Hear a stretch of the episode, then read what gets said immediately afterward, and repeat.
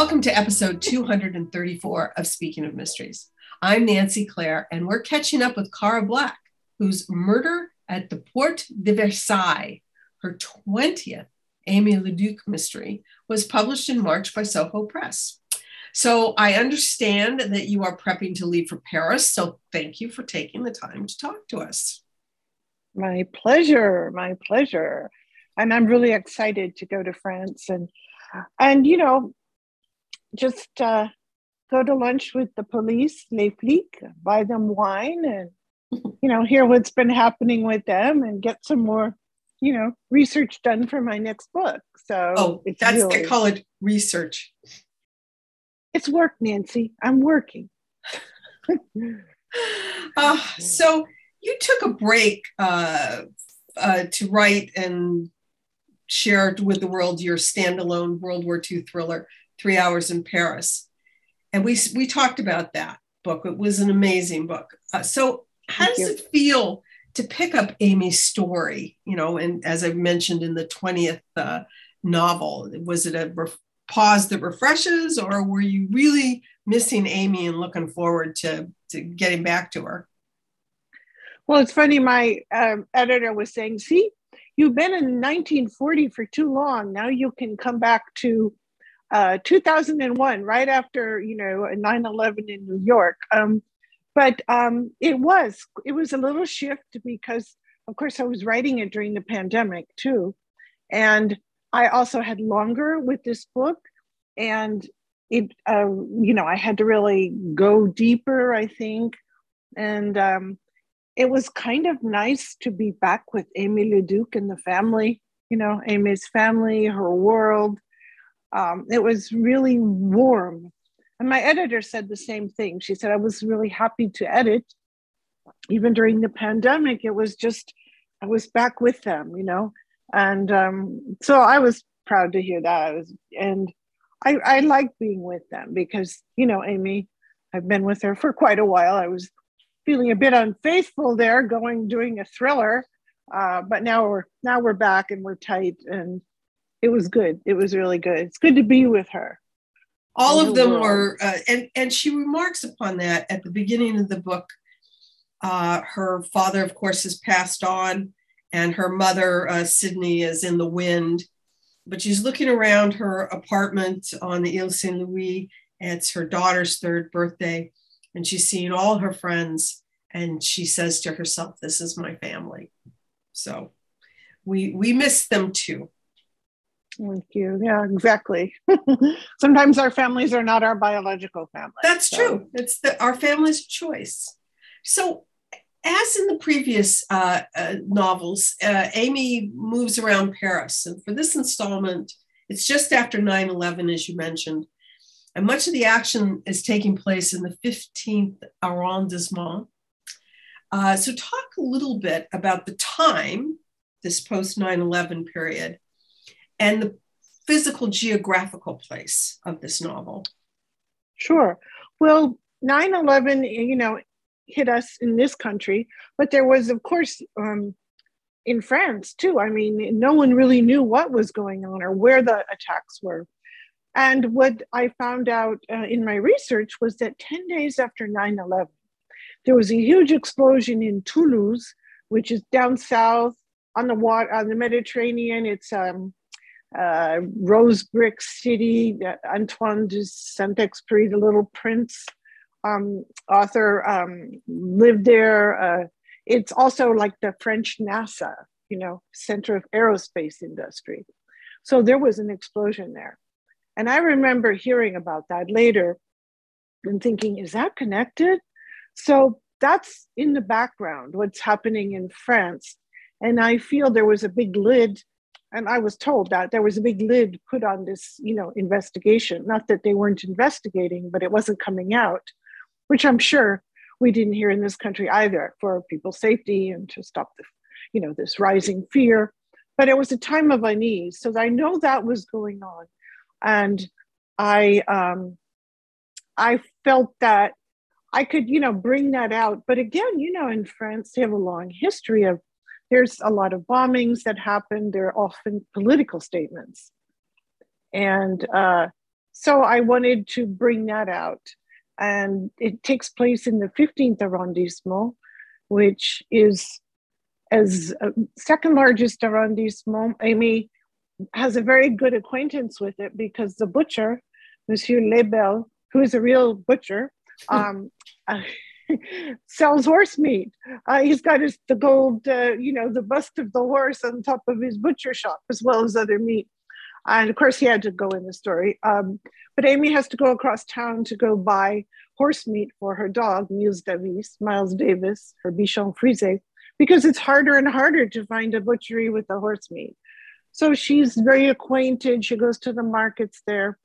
And um, but it's the the population is the size of Bordeaux, you know, a lot of people, super residential. And Nancy, you probably have gone through it more than once, but you probably haven't stopped there because there's no big monuments, you know. Uh, you know, it's really residential. It has some uh, very modern or, you know, 60s, 70s, 80s, not attract that we think of uh, attractive, but modern buildings built along this part of the Seine that it borders. And that's where the old Renault factory was, you know, because that used to be a huge factory making Renault cars and the workers living there. So it used to be kind of industrial, old style industrial with workers housing around it. And you still find those pockets. It's close to the borders the seventh arrondissement, you know, the chic yeah arrondissement. The fancy part the fancy part with the Eiffel, you can actually see the Eiffel Tower from some parts of the 15th. I had friends who moved in that little segment of the 15th that's because if you're in this little part of the 15th, you can go to the school that's part of the seventh, you know, good school. So it's all, you know, if you haven't, it's kind of the place you move to. If you have a good job, you have money, but um, you've done your partying, you finished university, you start to have a family, and you want to still live in Paris, but you need some room. So you would, you know, try to live in the 15th. You've done your clubbing, you know, so you you just want to go where you've got your cheese shop here and the butcher and the, the baker, and they're all very close. Um, I mean, the other place that's still affordable, well, if you is the 19th arrondissement. But you know, we're talking a, a proximity to Paris, especially if you work, well, you know, you work in the center. But the 15th has a beautiful park and, um, you know, there's history. Um, the, uh, the cover of my book, you have the cover of the book? Actually, but- I read it electronically. So I, I, and my copy is in Vroman's. Okay, well, here it is. So you see the books here? Mm-hmm. What they for what they didn't get in the red. This is from the uh, antique book market that's held in the old abattoir where they would kill, slaughter the animals, mm-hmm. and it had uh, uh, uh, like Art Nouveau. Um, what do you call it? Wrought iron ceiling with glass, designed by Eiffel because he did a lot of things, not only the Eiffel Tower. So you just imagine this with that Art Nouveau glass. It's all open, like open air market it was a slaughterhouse. And on the weekends they have this the um, i think this is like my picture that they photoshopped of the ancient uh, book uh, market. And you know you go there and you drool worthy. It's drool worthy. It's just wonderful. So you know there's that part um, georges brassens who was a folk singer kind of a, a more of a well he was more than a folk singer but everybody uh, from Sète kind of political, just played his guitar. He, he lived there. The park is named after him. You know, uh, there's the La Ruche, which means the hive, where the art, which also was from, uh, you know, night when they had the Paris Exposition in 1900. They made a lot of buildings and then they moved them around and they saved this giant hive and artists worked in there. You know, even um, Modigliani, I mean, famous because it was cheap and you could just be there. It had nothing, you know, no services, but they camped there. This is when they had no money, but so that's there. Um, and now artists have reclaimed it, so it's really nice. And you include that. You do have some artists that are working in the area. You you always, even if they're not major characters, and this is one of the things that's so attractive and, and I think sticky about the story is we meet all these people that live and work in Paris uh, and that's that's that's terrific. And the other thing, the other thing I appreciated, especially about this novel, because this novel was all of your novels weave in history. A lot of them weave in uh, France's colonial history. This one, I thought, placed France and specifically Paris into context what, we, what was going on in the country in post 9 11, 2001, because people from the Middle East have always relocated to Paris. And, you know, even in the story, and it's not a spoiler, one of the national security officers Aimée has been working with was reassigned to the detail protecting the former Shah of Iran's wife, which is like, oi, sacre bleu. I mean, you know, th- but I think this was part of the milieu of the city at the time. And, yeah, and exactly. That heightened uh, tension. Exactly. And, you know, doing research on that, I found out that Farah Diba, the wife of the former Shah, uh, she met him in Paris. Can you believe it? Because again, she's from a very sophisticated, elite, very educated, cosmopolitan class. She, her father had gone to the Sorbonne, I think, studying architecture. Uh, the, and then she went, I believe, to the Sorbonne or another architecture school. And when the Shah came to visit, he met her there. So there's this very strong tie, and the French, very, at least from what I gathered, really honor that. You know, I think she went to live there after, and now she lives in the States. But so there's that very incredible connection. And then you have all the Iranian emigres who live near in the 15th arrondissement, the Tehran sur Seine, which I had no idea until I had lunch with my friend. She said, I made reservations at this Iranian restaurant. And I said, Oh, cool. Is that, you know, a thing? And she said, Yeah, it's a thing.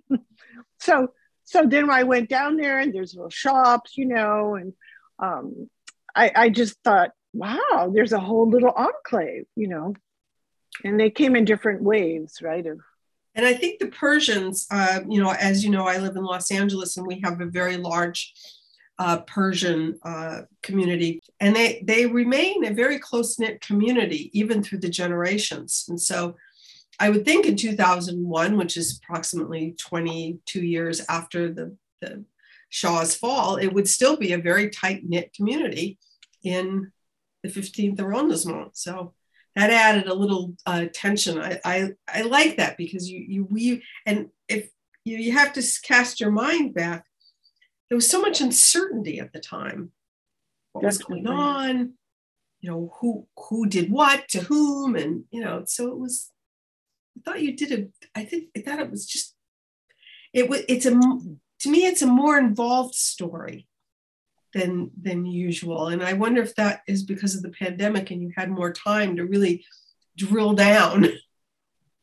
I think so, Nancy. I, you know, looking back at it and seeing it, I did have more time, you know, and I, I also needed to dig deep in that arrondissement because there's no monuments you know like what is it about the arrondissement what is it what is that ambiance what, what do people think of so when you say to a parisian oh the 15th arrondissement right? Like you would say you know and they go they yawn okay?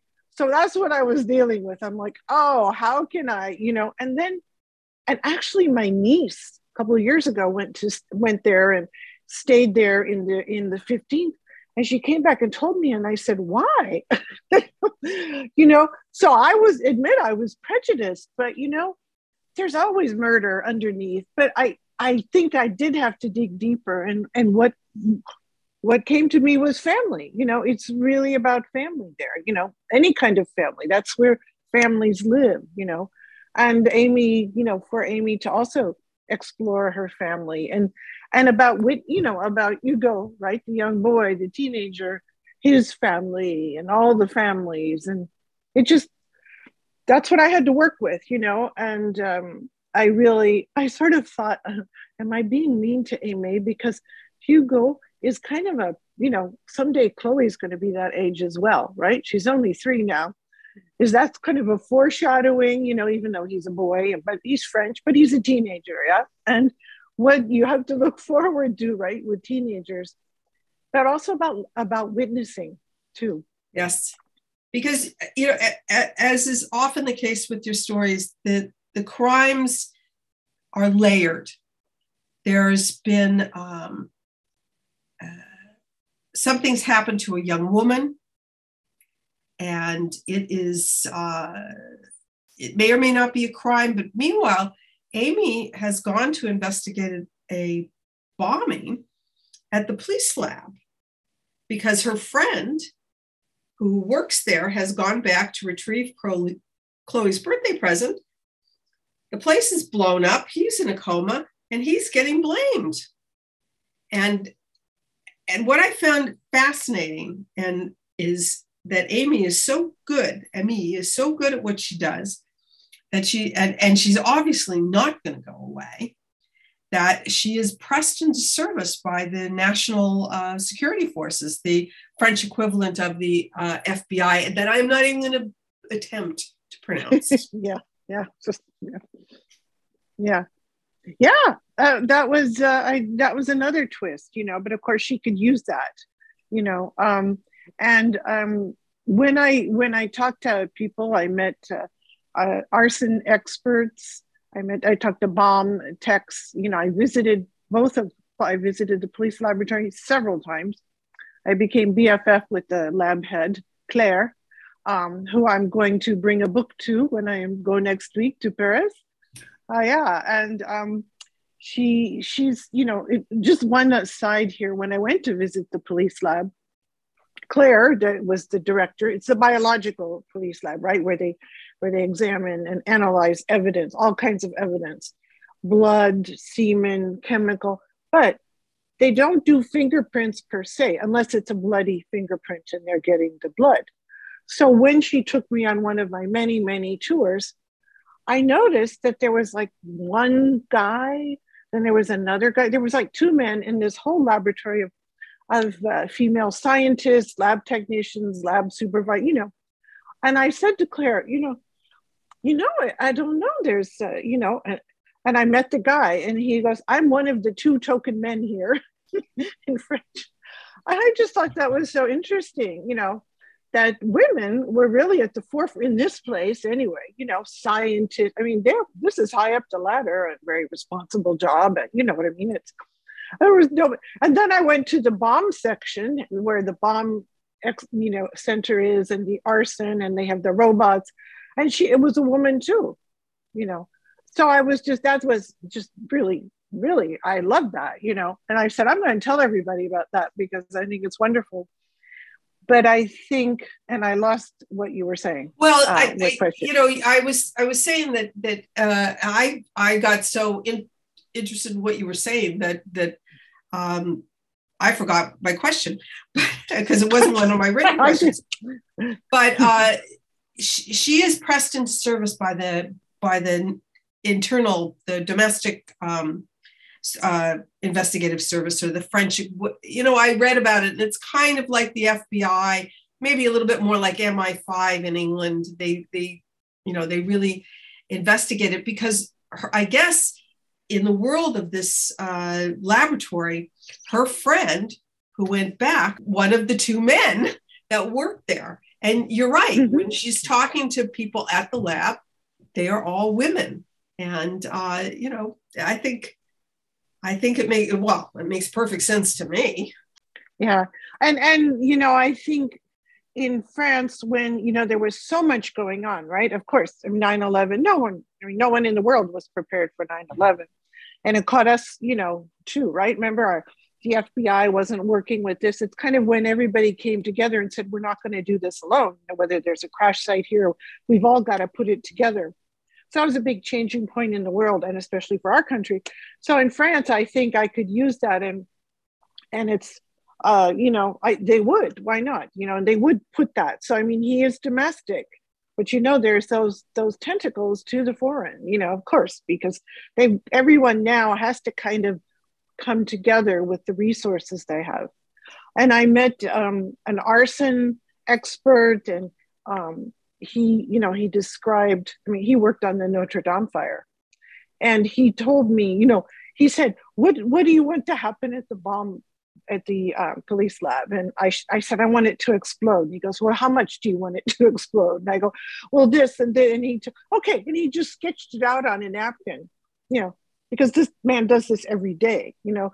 And he put it well with this kind of force and this kind of explosive and that kind of thing, and then this, and you know, and it was like brilliant, right? I mean, I mean diabolical, you know, but brilliant.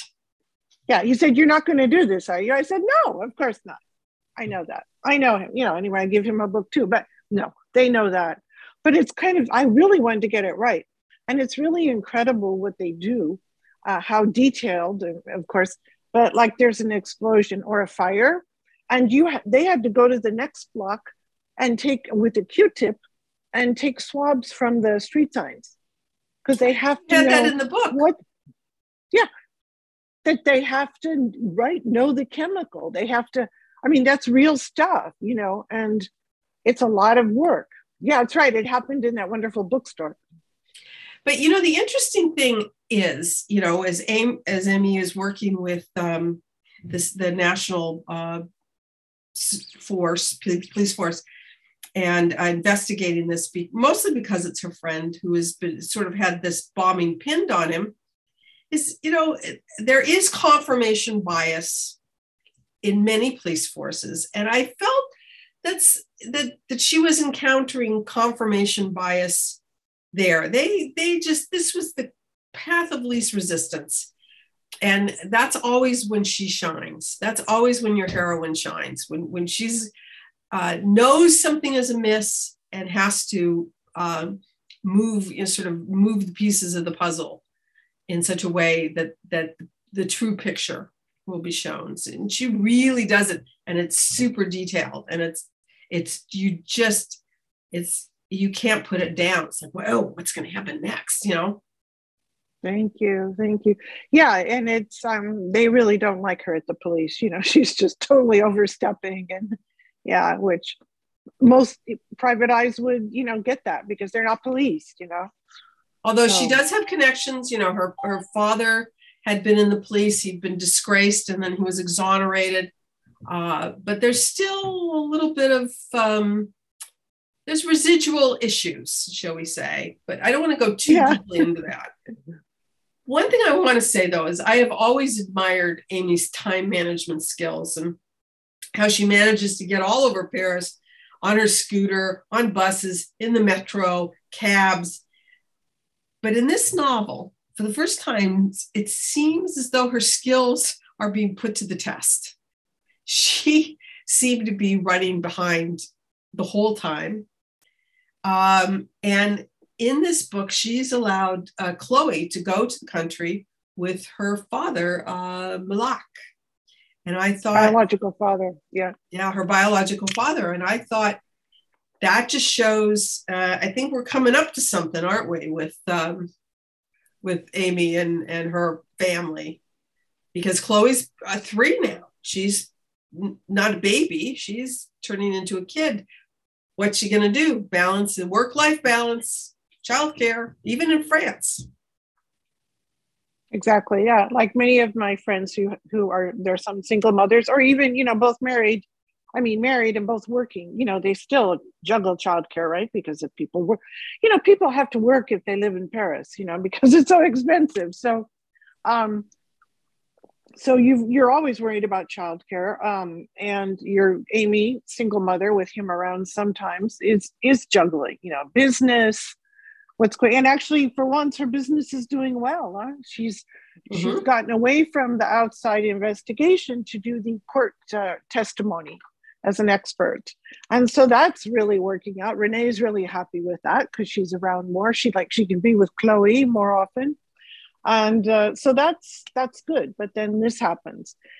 And i think this is you know i like to read you know i love to read mysteries and i love all kinds. But I also love when it, it feels personal to the and protagonist, and this is definitely um, you know personal for her.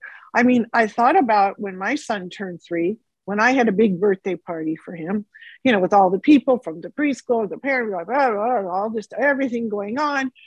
My, what if my really good best friend had to forgot the present, wanted to go just, you know, very close by and get it. And what if they never returned? You know, that's like, you know, I don't know, that really hit me. So mm-hmm.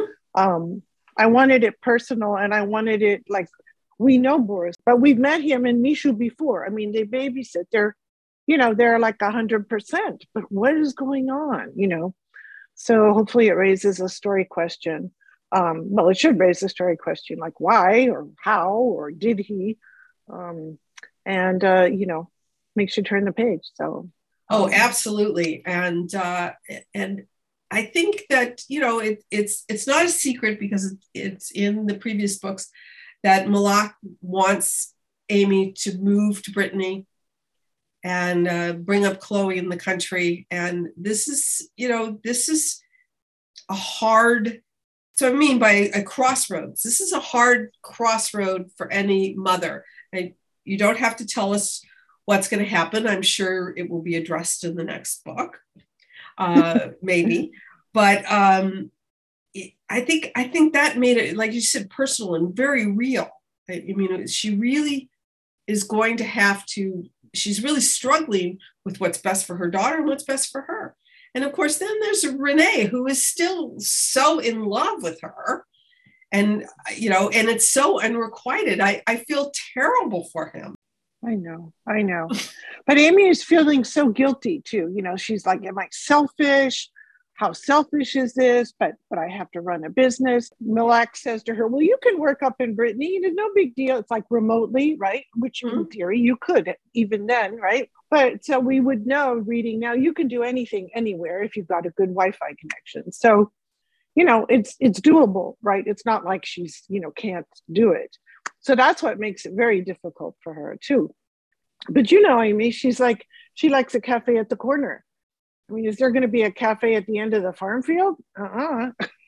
Maybe.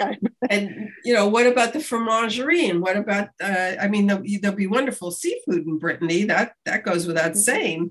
But um, and you know, Calvados and things like that. But you know, what about her favorite bakery or croissant? And you know, it's. I think it's a big. I, I think it's a big decision, and it really uh, highlights Aimée as a person and as a mother, because I think mothers weigh this stuff maybe more than fathers, certainly more than Melac, just as you know, he, he's no longer with the police and he's runs this security agency and I can do it from anywhere and I'm a man. Just to say something in his favor, he's a good father. He's an excellent father. When it suits him, right? When it works in his schedule. And and okay i mean let's mm. say you know many men are like that but he's good when he's there you know and he he will participate you know of course his agenda is different from Aimée's so yeah it's really thank you for saying crossroads. I hadn't i hadn't thought of that but it's true really true yeah. That's immediately what i thought as as we were getting towards the end of the book and i'm not going to say another word. It's like oh my. So you're going to Paris. I'm assuming yeah. part of it is going to be research, and I'm using air quotes because uh, it's a tough. It's a. I, we've I've said this to you before many many times. It's a very mm-hmm. tough life to have to go to Paris for months on end and research your book. So my heart goes out to you. Really Thank sorry. you. Well, it's uh, not months on end, but Actually, I, it just seems like made, it to the, to the, rest of the world, to the, those of us who, not to complain, being stuck in California is not exactly hazard duty, but even so, it's not Paris. Um, well, I've been very lucky to get an appointment to meet one of the men, men or I guess it's a man, works uh, or in charge of the canals, you know, the bridges over the huh? canal, you know, how the locks and up Canal Saint Martin, the bridges, the locks, how how it goes, and and I just thought that that's a score. You know, I'm going to get to meet him, and you know that doesn't happen until I can do I can organize that. I have to meet someone who knows someone who meets them who. So you know, I do have to hit the ground, walk the ground, you know, do my due diligence. I, I mean, I want to write about something I've seen. I mean, if it's possible, you know. He said to me, I'm not going to show you everything because that would be a security breach. I said, that's fine, right? Right. I don't want so, you to take over the canal. I take it. I take it. The next uh, Aimée Leduc is going to be uh, involved with the canals and the waters, and they're pretty extensive. It's not just the Seine. Uh, right. Paris is a is a city uh, like London, with waterways throughout. Which which but which arrondissement are you going to end up well, in? Do you know? It's the last arrondissement I have left. It's the 19th arrondissement. Oh, you mentioned so you that. keep yeah, you keep going up. But just one thing you said about London and the little canals, and I know you're good friends with Les Klinger.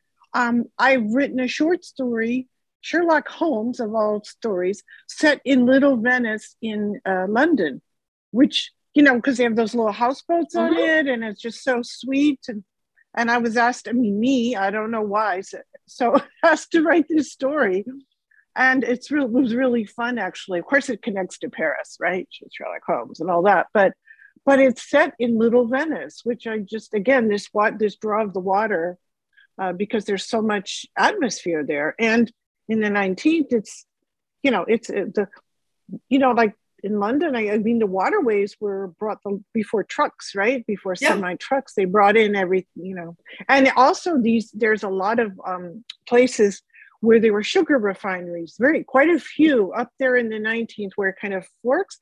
And they're used, to, of course, next to a sugar refinery, they would get the barge with the beets, right? They would make sugar from beets.